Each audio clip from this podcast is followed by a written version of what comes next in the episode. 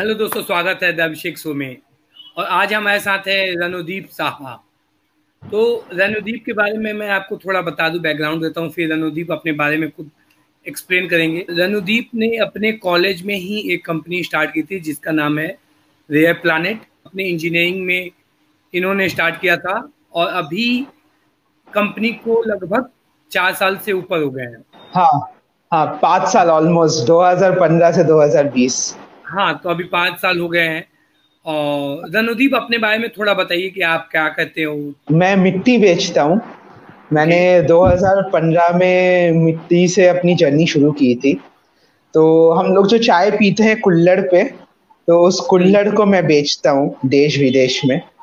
और मैंने एक चीज़ नोटिस की थी कि अपने देश में जो आर्टिसंस है, जो कारीगर है, वो बहुत अच्छा काम करते हैं, लेकिन उनका काम आपको मॉल या एयरपोर्ट या फॉरेन में नहीं मिलता है, क्योंकि उनका काम में वो बारीकी नहीं रहता है या वो क्वालिटी नहीं ला पाते हैं।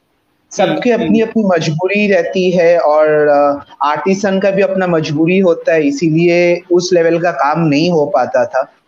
तो मैंने उसी चीज़ को लेके काम किया और हमने कंपनी उसी चीज़ पे खड़ी की है कि कैसे हम लोग आर्टिसन को एम्पावर करते हैं एक बेहतरीन प्रोडक्ट बनाने के लिए। तो सिर्फ बंगाल के आर्टिसन या फिर ऑल ओवर इंडिया? सो हमारे टोटल 18 क्लस्टर है अक्रॉस द कंट्री। तो उन 18 क्लस्टर के साथ ही हम काम कर रहे हैं। कोरोना से पहले प्लान था कि 18 को अराउंड 32 करना है इस साल के एंड तक, 2020 मतलब मार्च 2020 के अंदर। लेकिन अब थोड़ा सा स्लो हो गया है, लेकिन आशा करते हैं 32 ना पहुंच पाए, एटलीस्ट 24-25 क्लस्टर्स तक पहुंच ही जाएंगे इस साल के एंड तक। Okay, so we have clusters across the country. अगर टोटल नंबर ऑफ आर्टिसंस बात करें तो कितने आर्टिसंस हैं अभी? तो अगर अभिषेक जी, अगर आप देखें तो हमारे काम 2 पार्ट्स में डिवाइडेड है। एक है आपका जो डायरेक्टली काम कर रहा है आर्टिस्ट, और एक है जो इनडायरेक्टली काम करता है। तो इन 18 क्लस्टर्स में हमारे पास करीबन आपका 500 के आसपास एक एवरेज फिगर आर्टिसन काम कर रहे हैं, और ये डायरेक्टली कनेक्टेड है कंपनी से। और जो बाकी लोग हैं वो इनडायरेक्टली सपोर्ट करते हैं। If you see indirect artisans है more than around 2500 artisans working. जैसे आपको एक एग्जांपल देता हूँ, जैसे पकड़ लो टेराकोटा का कप हो गया। अब वो कप का जो हैंडल है, हैंडल के ऊपर बैम्बू का वो चढ़ता है। अब वो चढ़ने के लिए अलग लेवल के आर्टिसंस है जो सिर्फ वही काम करते हैं। वो डायरेक्ट क्लस्टर में काम नहीं करते, लेकिन वो भी काम करते हैं। सो इनडायरेक्टली अगर आप देखें तो कुछ 2500 लोग हमारे साथ जुड़े हुए हैं। तो 2500 में से 500 डायरेक्टली और बाकी इनडायरेक्टली रेयर प्लैनेट से जुड़े हुए हैं। ठीक है। तो रेयर प्लैनेट की जर्नी की शुरुआत कहाँ से हुई? सो रेयर प्लैनेट की जर्नी 2015 में चालू हुई थी। सच बोलूं तो मेरे को भी कभी पता नहीं था। मतलब मैं एक छोटे से घर से बिलोंग करता हूँ। मेरे को ये एंटरप्रेन्योर और ये सब वर्ड भी पता नहीं था। मैं जिस स्कूल में पढ़ाई किया हूँ। हाँ, पिताजी क्या करते हैं? पिताजी मेरे बिजनेस में थे, एक्सपोर्ट इंपोर्ट का काम करते थे 2009-10 तक। फिर बहुत लॉस हो गया बिजनेस में, तो हमारा सारा बिजनेस 2009 में ही सब खत्म हो गया। उसके बाद से पापा घर में ही थे, बट हाँ, हमने फिर सबको मिल बांट के सब कुछ किया है।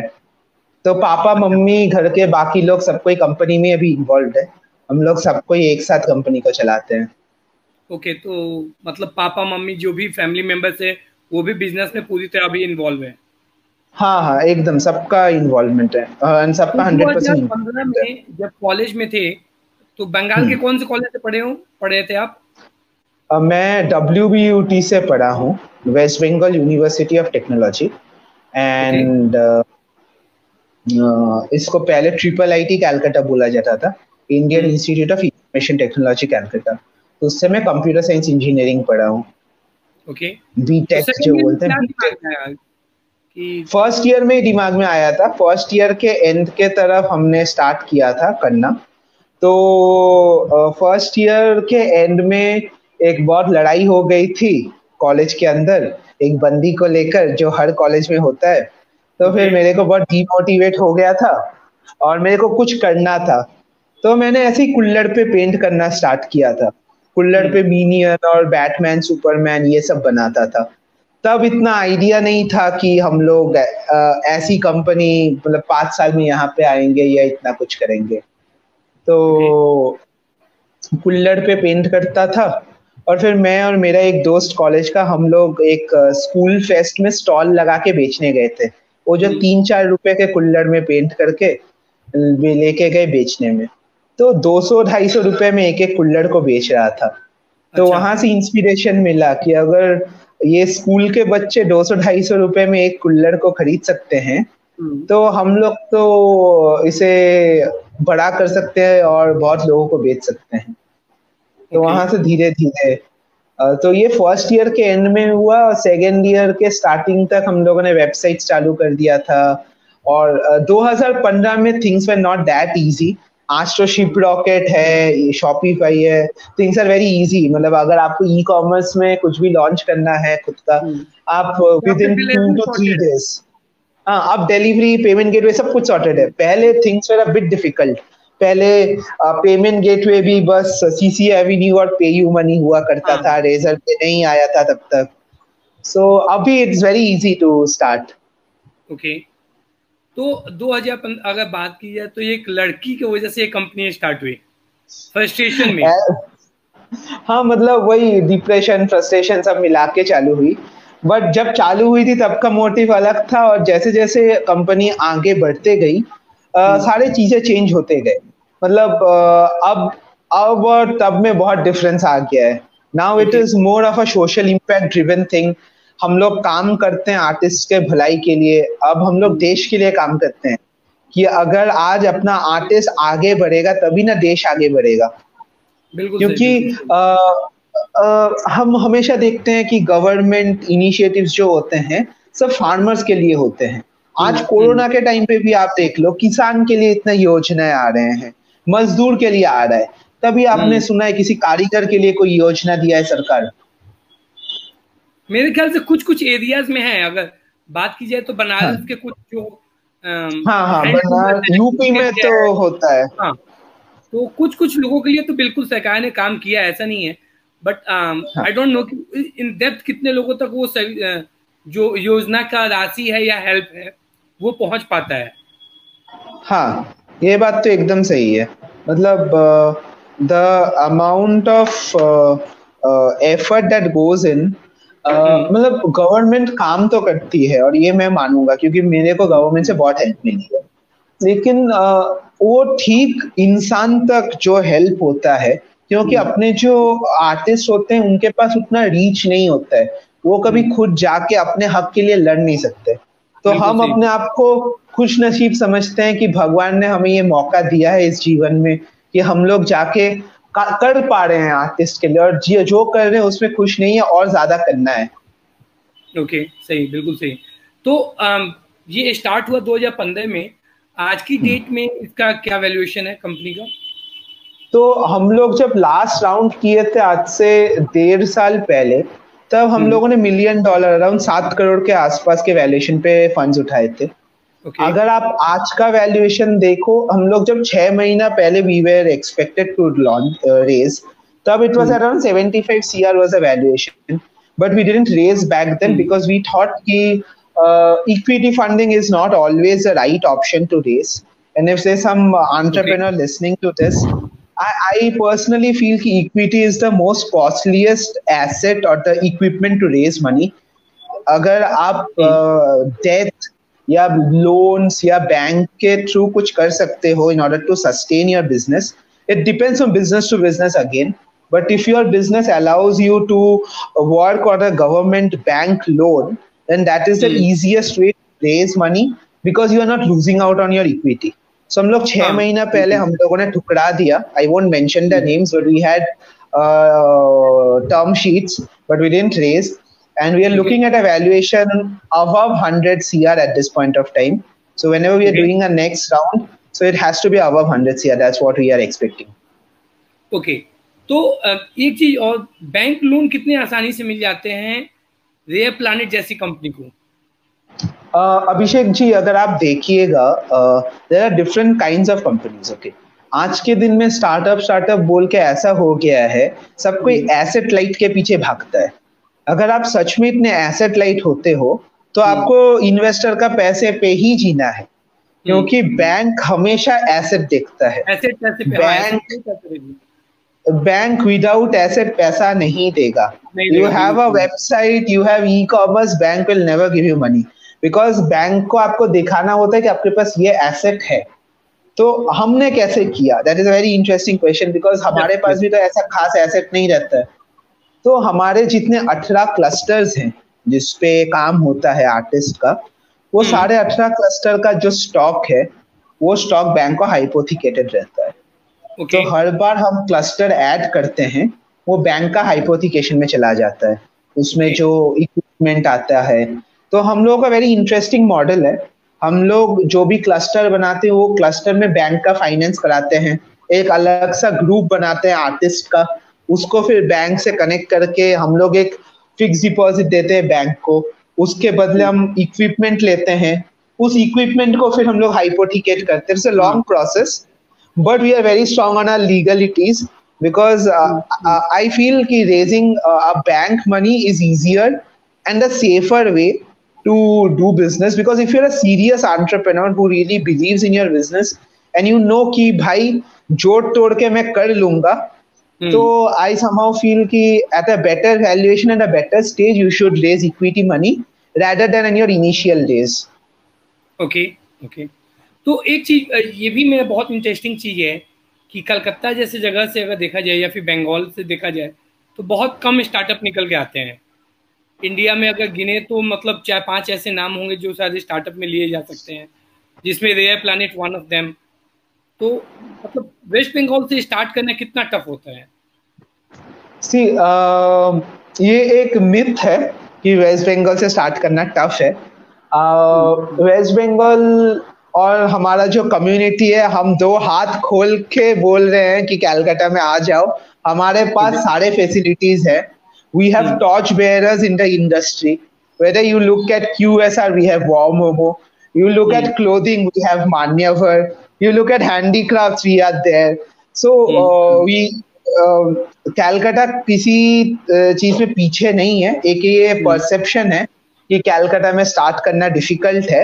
हाँ, थोड़े दिक्कतें हैं, बिकॉज यहाँ का कल्चर थोड़ा ऐसा है, people are more driven towards literature and sophisticated stuff, but ऐसा नहीं है कि आप यहाँ से नहीं कर सकते. यहाँ पे सब कुछ है और यहाँ पे भी आप सब कुछ कर सकते हैं, और गवर्नमेंट के तरफ से भी बहुत सपोर्ट है, क्योंकि we want a rising Bengal, so yes, मतलब Bengal is a good place to start with. अच्छा, that's a myth. एक क्वेश्चन ये भी आता है कि स्टूडेंट लाइफ में अगर कोई बिजनेस स्टार्ट करते हैं तो उसको क्या चैलेंजेस हैं और क्या फायदे हैं एज ए कॉलेज स्टूडेंट अगर कोई स्टार्ट करता है? तो अभिषेक जी, अगर आप देखें चैलेंजेस भी बहुत सारे हैं और जो फायदे अनगिनत हैं.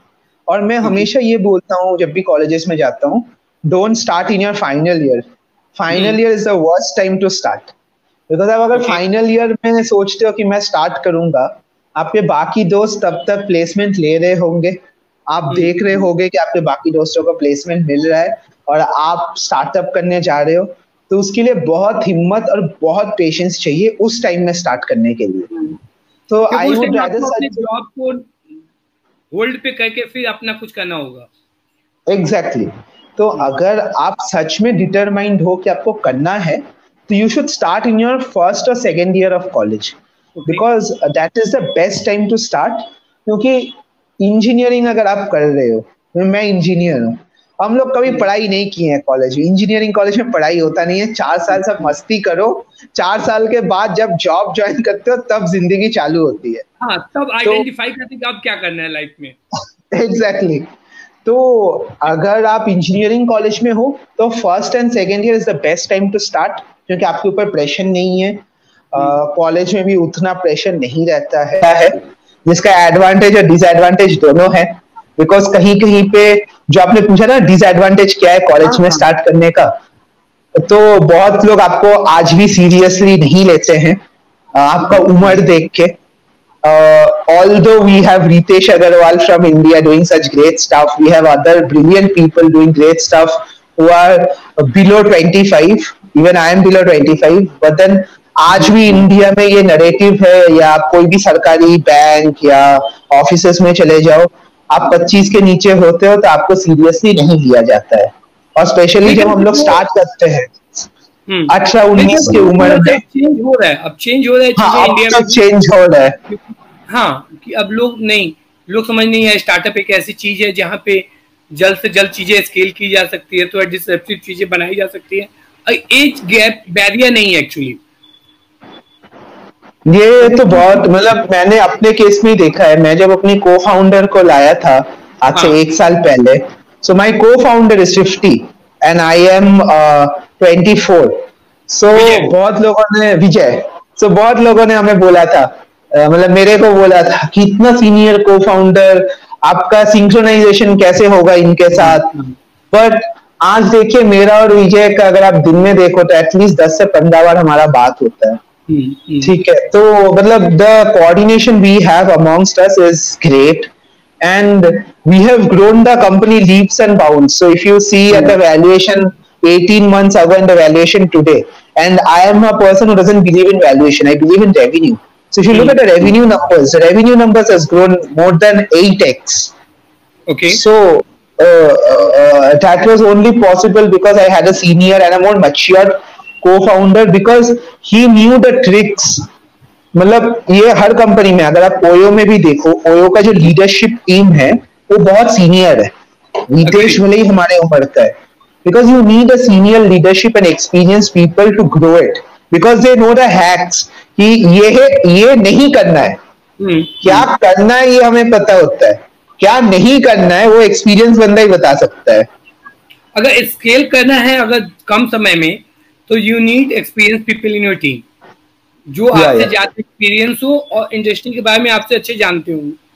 तो मेरे ख्याल से क्या रेयर प्लैनेट के जो इंडस्ट्री है ओवरऑल, या फिर रिटेल इंडस्ट्री की बात करें, तो विजय के पास ज्यादा एक्सपीरियंस है, बहुत एक्सपीरियंस था. मतलब Vijay ji had a experience of 24 years in retail, so that came as a boon to us. अच्छा, तो एक चीज और इसमें बात करते हैं रणदीप, कि मैं जानता हूँ रणदीप को 2016 से, राइट, और अभी तक रणदीप की जो जर्नी रही है वो मैं देखता आया हूँ. और जो कप की बात कर रहे थे टेराकोटा वाला, वो मुझे गिफ्ट दिया था पहली बार जब हम लोग मिले थे. रणदीप की एक कॉलेज स्टूडेंट्स को स्टार्ट करने में जो मतलब एक होता है कि आपकी पर्सनल लाइफ कितना हैम्पर हो रही है, या फिर आपका फोकस क्या है, अगर बिजनेस पे है या फिर पर्सनल लाइफ पे है, उसको बैलेंस करना एक कम एज के फाउंडर के लिए ज्यादा टफ होता है. सो अभिषेक भैया, मेरा कोई पर्सनल लाइफ है नहीं फर्स्ट. मतलब मेरा 24 घंटा में से 17 to 18 घंटा जो मैं जगा हुआ रहता हूँ, उसमें से 17 घंटा में से पकड़ लो 14 to 15 घंटा तो मेरा कंपनी में ही जाता है. मैं जब लंच भी कर रहा होता हूँ तब भी मैं फोन पे कुछ ना कुछ काम का चीज ही देखता हूँ. और अभी तो बल्कि कॉलेज खत्म हो गया, 1.5 साल होने को आया है. जब कॉलेज में था things were a bit difficult because आपको कॉलेज जाना होता है. ऐसा नहीं है आप कॉलेज से रिश्ता नाता तोड़ दो, कॉलेज तो हफ्ते में एटलीस्ट 2-3 बार जाना होता ही था. बट अगर आप कुछ अच्छा काम करते हो ना तो आपको लोग रिकॉग्नाइज करते हैं, आपके कॉलेज के प्रोफेसर्स भी रिकॉग्नाइज करेंगे. और उन्होंने जो सपोर्ट मेरे को दिया है दैट इज मतलब I can never repay them back. Like they have given me unconditional support from college, even in classes, everything. मेरे को teachers exam से पहले teacher मतलब professor मेरे को पढ़ा देता था 2 घंटे में एक chapter, तो वो अपने room पे बुला के पढ़ा देता था, रानोदीप मैं तुम्हें पढ़ा दूंगा, तुम tension मत करो, पास हो जाओगे. So आपको अच्छा करना है, अच्छा सोचना है और अपना काम मन से करना है, बाकी सब भगवान खुद ब खुद आपको रास्ता बना देगा. वो भी होता है कि आप सही काम कर रहे हो तो लोग आपको हाँ। सपोर्ट करने भी आ जाते हैं। मतलब अभिषेक जी मैं आपको एक चीज बताता हूँ, आज तक रेयर प्लैनेट का जितना भी पीआर हुआ है मैं कभी किसी को ऐसे फोन करके पीआर के लिए नहीं बोला हूँ। मतलब मैंने मेरा काम किया है और पीआर खुद से हुआ है, जितना भी पीआर हुआ है। मेरे जो भी प्रेस में भाई बंधु हैं उनसे मैं एक बार या दो बार मिला हूँ और मैं उनके जहन में रह जाता हूँ। तो मतलब बोलते हैं ना, अगर आपको कुछ करना है तो वो भगवान आपको रास्ता निकाल के देगा ही देगा। मतलब we work with Crossword, shopper stop, WH Smith. WH Smith is a foreign brand. मैं आज भी सोचता हूँ कि कैसे मैं WH स्मिथ तक पहुंचा और कैसे ये रिश्ता बना उनके साथ। तो रास्ता तो निकल के आता है, बस आपको मेहनत करते रहना है। एक जर्नी तुमने बताई थी रणदीप मुझे, जो किशोर बियानी से बात हुई थी तुम्हारी बिग बाजार में आउटलेट लगाने के लिए रेयर प्लैनेट का। हाँ हाँ, वो कैसे हुआ था? तो किशोर जी से बात हुआ था फ्यूचर ग्रुप के थ्रू, और WH स्मिथ को तब ने फ्यूचर ग्रुप में ले लिया था। हाँ, तो हम लोग WH स्मिथ से जुड़े हैं 2016 से। मेरा जब आपसे पहली बार मुलाकात हुआ था तब मैं WH स्मिथ में काम शुरू कर रहा था। हाँ, 2016 we started with WH Smith. 2017 के एंड तक WH स्मिथ को फ्यूचर रिटेल ने खरीद लिया था। और future retail is by Kishore Biyani, and we had after future group took over WH Smith, the growth we had was immense. As in, we had a 130% growth in revenue with WH Smith, and मतलब हम लोग hot, मतलब वो spotlight में आ गए थे WH Smith में। उसके बाद मैंने मेल लिखा था किशोर जी को, और मैंने सपने में भी नहीं सोचा था कि I would get an appointment to meet him, but as again भगवान आपको रास्ता बना के देता है हमेशा। तो मैं उनसे मिला और हमने वैसे ही सेंट्रल का डील क्लोज किया था। और he is great as a person. मतलब आपको उनसे मिलके लगेगा कि वो अपने चाचा या मतलब अपने चाचा जैसे लगे मेरे को। मतलब the way he told me things and the अपनापन जो है इतने बड़े आदमियों के, जो ह्यूमिलिटी था उनमें, दैट इज इमेंस। ऐसे ही वो रिटेल के किंग नहीं बने। अग्रीड। मैं एक चीज और नोटिस करता हूँ कि बहुत सारे जो स्टार्टअप फाउंडर होते हैं उनमें वो ह्यूमैनिटी नहीं दिखती, वो पता नहीं थोड़ा इगोइस्टिक होते हैं। कुछ तो मैं जानता हूँ, कुछ में पता नहीं इनिशियल डेज में अच्छे होते हैं, बाद में फंड रेजिंग के बाद वो थोड़े इगोइस्टिक हो जाते हैं। बट जो पहले, जैसे किशोर बियानी की बात कर रहे हो आप, ये लोग में ह्यूमैनिटी, या फिर रतन टाटा में, ये लोग में दिखती है कि नहीं, इन लोग में एक्चुअली है वो। इनके स्केलिंग का भी मुझे लगता है कि ये नेचर में होना बहुत हद तक ग्रोथ में भी काम आता है, बहुत इम्पोर्टेंट है। मतलब आप किसी भी कंपनी के साथ काम करना शुरू करोगे ना, तो कोई भी एमएनसी हो, जैसे रिले के साथ हम लोग काम करते हैं। Relay is again a Swiss based company. अब दे मतलब जो भी आप मेल करते हैं, आपको मेल में जो लैंग्वेज होता है ना, उसको भी वो लोग स्टडी करते हैं।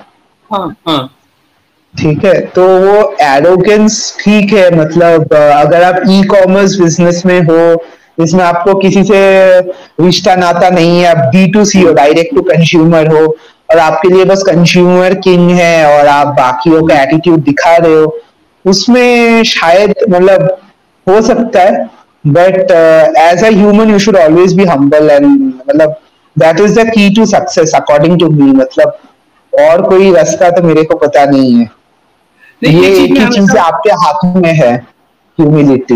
मैं हमेशा एक चीज लोगों को बोलता हूँ, जैसे तुमने बोला कि मैंने किशोर बियानी को मेल लिखा और मैं कभी एक्सपेक्ट नहीं कर रहा था कि उधर से कुछ रिप्लाई आएगा, राइट। तो ये मैं पावर ऑफ आस्किंग के बारे में बहुत लोगों को बोलता हूँ कि आप, हम डरते हैं लोगों से कि यार पता नहीं इनसे मैं पूछूंगा ये करेंगे कि नहीं करेंगे, जबकि मोस्ट ऑफ द टाइम मतलब क्या आएगा, रिप्लाई नहीं करेंगे। ज्यादा से ज्यादा ये होगा कि रिप्लाई नहीं करेंगे। क्या आपको मैं बड़ा एग्जांपल दूंगा इस पे, आप बताइए। हाँ, मैं बड़ा एग्जांपल दूंगा ये पावर ऑफ आस्किंग पर।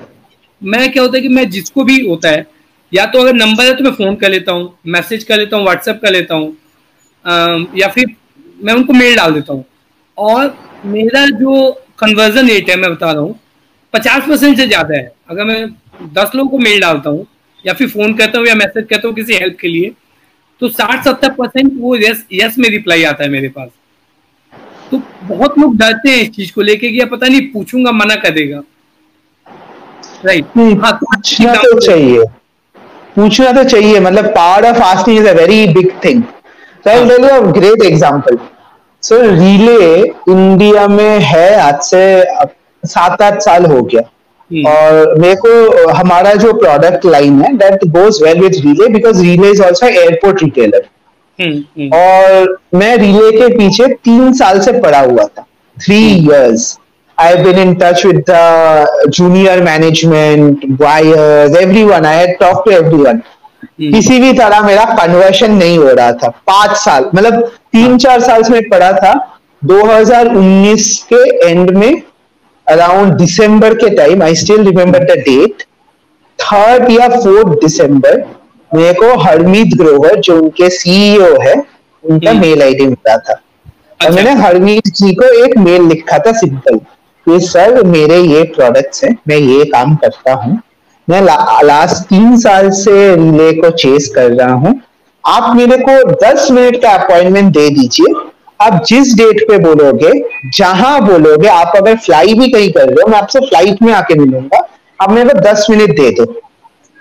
और उनका exact 15 minutes, I still remember 15 minutes, मैंने 11:30 बजे मेल किया था और 11:50 से 11:45 के अंदर उनका रिप्लाई आ गया था। ओके, कि Ranodeep this is my number, I am ready to meet you on so and so date in my Delhi office, please come and meet me. Okay, और मैं जिस दिन दिल्ली जाना था मैं बॉम्बे से दिल्ली फ्लाई कर रहा था उस दिन। और मैं बहुत एग्जॉस्टेड था बॉम्बे में और बॉम्बे का नया एयरपोर्ट से था फ्लाइट। और दिसंबर में दिल्ली में बहुत फॉग होता है और 2019 के दिसंबर में 13 या 14 तारीख को बारिश हुई थी दिल्ली गुड़गांव में, भयंकर बारिश हुई थी रात को। उसी दिन मेरा फ्लाइट था और फ्लाइट था रात के 2 बजे का। फ्लाइट डिले होते होते 4 से 5 बजे का हो गया था। मैं लाउंज में सो गया। हाँ, हाँ। और मेरी फ्लाइट हो गई मिस। फिर मैं जैसे तैसे दूसरा फ्लाइट, उस दिन बारिश की वजह से फ्लाइट कैंसिल थे बहुत, फिर भी मैं जैसे तैसे दोपहर के 2 बजे तक उनके मीटिंग के लिए पहुंचा था।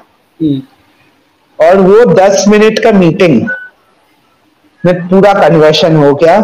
और रिले के साथ अगर आप देखोगे आज जब कोरोना हुआ और जब एयरपोर्ट्स खुले, जो मास्क और पीपीई का जो हमारा बिजनेस है जो हमने नया लॉन्च किया था after Covid, Relay was the first company to put us the purchase order.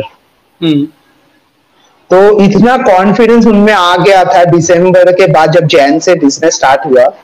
So हमारे 6 SKUs उनके top 100 लिस्ट में आ गए थे अक्रॉस द कंट्री।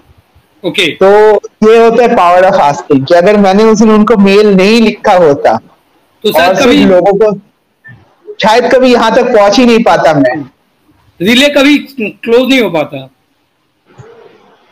ठीक है, एक चीज और रणदीप, जैसे कि यार इतना मतलब कि मैं ये मानता हूँ कि मतलब हम लोग 24/7 अपने बिजनेस में इन्वॉल्व होते हैं। मैं भी जैसे अपने 24/7 वाली लाइफ होती है हमारी, उसमें हमें क्या पर्सनल लाइफ क्या प्रोफेशनल लाइफ, पर्सनल लाइफ तो कुछ होती नहीं है हमारी, बट फिर भी अपने को मतलब हम लोग एक कहीं ना कहीं कभी कभी लगता है कि हम लोग एक रेस में भाग रहे हैं। राइट, वो रेस कितनी लंबी है या फिर कब खत्म होगी या फिर कब वो रेस थोड़ा सा नैरो डाउन होगा, या फिर उस रेस में भागने के लिए हमें कभी कभी पॉज भी लेना होता है। Right. अब ये मेरे को माई मेंटर है Sagar Daryani, Wow Momos.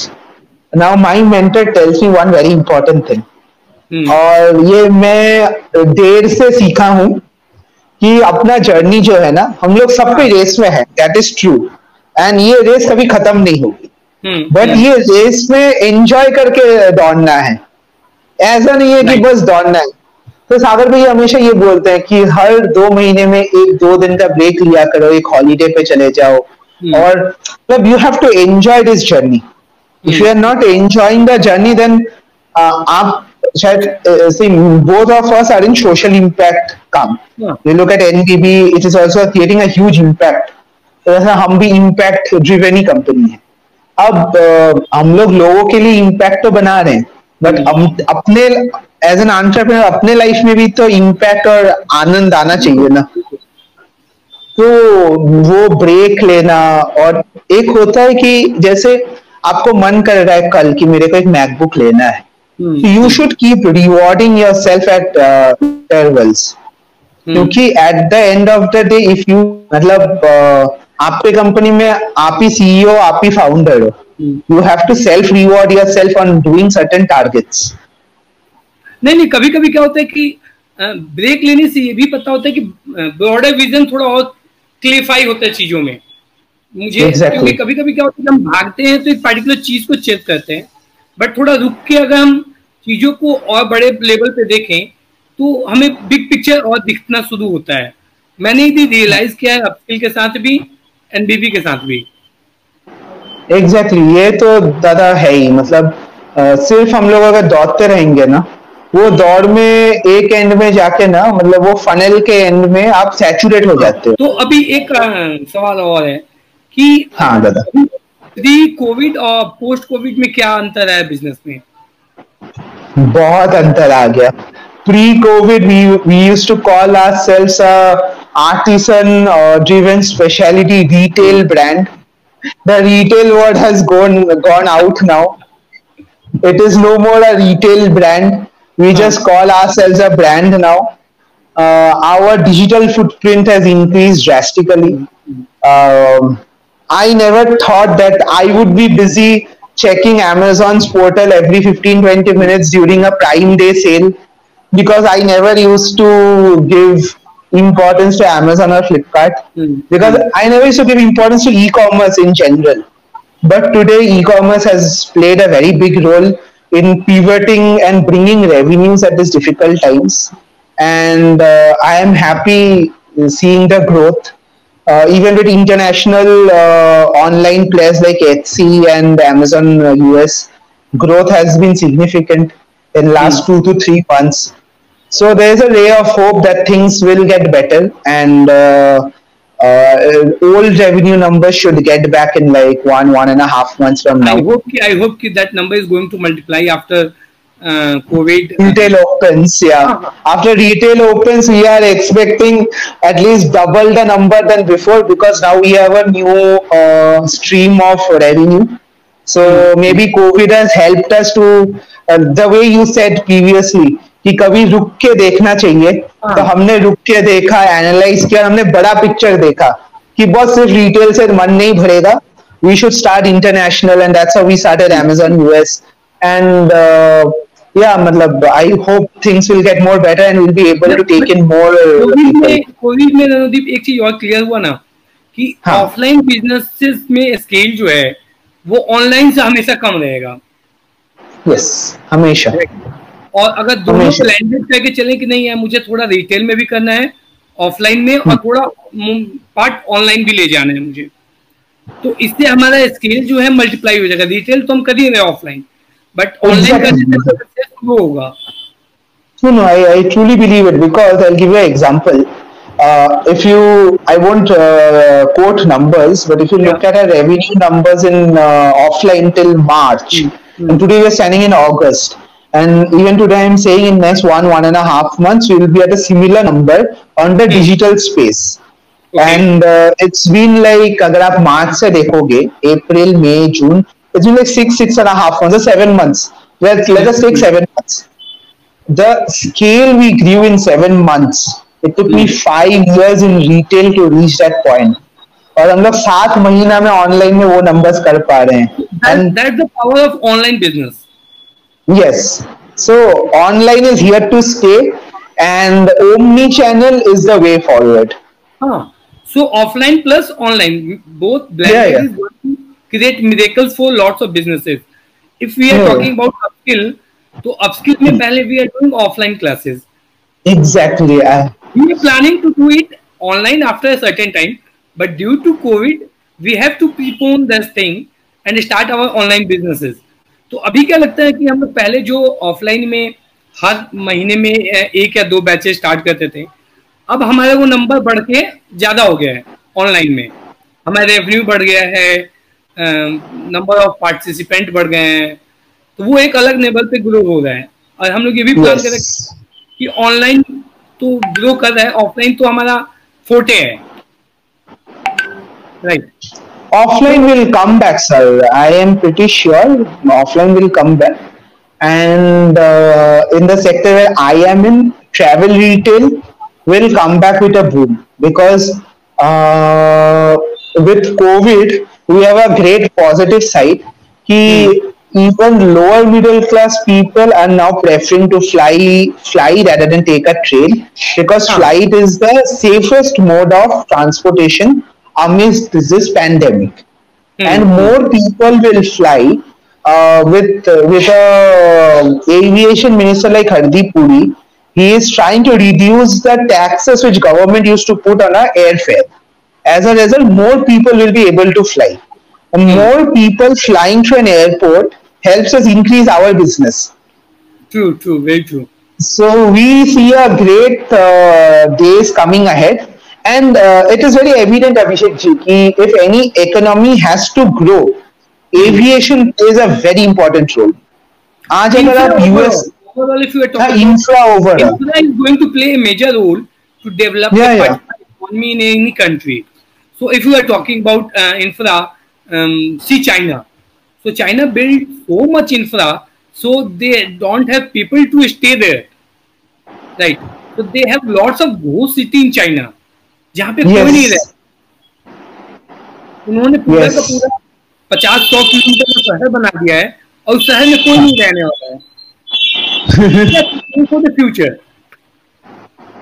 So I just hope something similar to that happens in India soon. Yeah, बिल्कुल होगा, बिल्कुल होगा। अब एक चीज और लास्ट जो क्वेश्चन है रणदीप, वो है बहुत सारे इंटरनेशनल स्टेजेस पे या फिर नेशनल स्टेजेस पे you are as a speaker, तुमने बहुत जगह बात की है अपने बारे में, तो वो कितना बिजनेस को हेल्प करता है ग्रो करने में? See in the terms of personal growth and personal branding, that helps a lot. In terms of business, whenever it comes on a newspaper और अ प्लेटफॉर्म लाइक एनबीबी और something like that, उससे बहुत traffic generate होता है website पे for next 2 to 3 days. उसके बाद वो फेड अवे हो जाता है. और जो भी प्लेटफॉर्म्स में आप बात करते थे, जोश टॉक हो गया या टेडेक्स हो गया, इसमें बिजनेस में खास इफेक्ट नहीं आता है, क्योंकि बिजनेस पे हमारा बिजनेस रिटेल और ऑनलाइन का मिक्सचर है. और I haven't seen that spike going to a specific place to speak and after that I have seen a spike in the business, but it helps in building your personal brand. And आज के date पे personal brand is also very important thing, because investors don't invest in the business anymore, they invest in the person. So it is very important the entrepreneur also looks into his personal brand. So ये मतलब मैं एक ही और believe करता हूँ कि आपके personal brand पे भी आपके business generate होते हैं, क्योंकि somehow somewhere जब आपके बारे में लोग जानता है, they start figuring out कि ये करता क्या है, फिर कहीं ना कहीं वो आपके website पे land करता है या फिर आपके outlet पे land करता है, और कहीं ना कहीं उसके दिमाग में चलता गया, ये आइडेंटिफाई करने के लिए आसान होता है. मतलब एक प्रोडक्ट को मल्टीपल जगह पे देखने पे वो आसानी होती है चीजें. एग्जैक्टली. मतलब क्या होता है ना अभिषेक जी, आज सब कोई रेयर प्लैनेट को जानता है.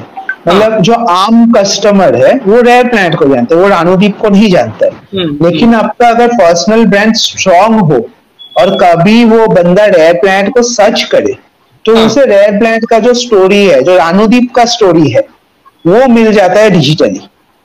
सो वो क्या कहानी भी हो गई ना कि people don't buy your product, people buy your story. And we truly believe in it. कि आप देखो, आज एक कुल्लड़, मिट्टी का कुल्लड़ हम लोग यूएस में $20 का बेचते हैं. अब $20 मतलब इंडिया का हो गया आपका 1400-1500 के आसपास. अब 1500 में मिट्टी का कुल्लड़ अगर कोई खरीद रहा है, वो कुल्लड़ को नहीं खरीद रहा है, वो एक्सपीरियंस स्टोरी को खरीद रहा है। बिल्कुल बिल्कुल, agreed agreed. Even in India, we sell for 500 rupees a cooler. मतलब it is mostly मतलब वो जो कारीगरी है और जो स्टोरी है और जो एक्सपीरियंस है कूलर को लेने का, स्टोर में आने का या एयरपोर्ट से जब आप खरीदते हो, हम उसे बेचते हैं। अगर एक एग्जांपल देता हूँ तो जैसे मधुबनी पेंटिंग्स है ग्लोबली। हाँ। मधुबनी पेंटिंग्स यार बहुत ही एक्सपेंसिव मानी जाती है, राइट, जस्ट बिकॉज कि उसकी स्टोरी टेलिंग ऐसी की गई है कि यार ये मधुबनी पेंटिंग हैंडमेड हैंडक्राफ्टेड, तो लोगों को वो स्टोरी कनेक्ट करती है पार्टिकुलर उस चीज से लेके। बहुत अच्छा हमारा भी वही मानना है कि ऐसा स्टोरी बनना चाहिए अगले 10 साल के अंदर।